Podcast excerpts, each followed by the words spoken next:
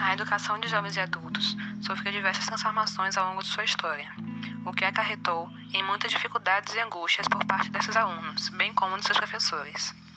Foi após as intervenções de Paulo Freire, o qual propôs debater primordialmente em defesa de uma educação que privilegia uma visão mais ética e humana, que a educação foi então consolidada. Atualmente, com a pandemia do coronavírus, muitos alunos estão desamparados, sem conseguir ter acesso aos estudos devido à baixa condição financeira da maioria deles, o que não os permite ter acesso à tecnologia, bem como assistir às aulas, já que as escolas estão fechadas. Paulo Freire acredita que a mudança social, ideológica e paradigmática está intimamente ligada ao respeito, à cidadania e à educação de qualidade. Será que os alunos do EJA realmente possuem educação de qualidade? Como toda a comunidade escolar está lidando com esses alunos nesse período pandêmico?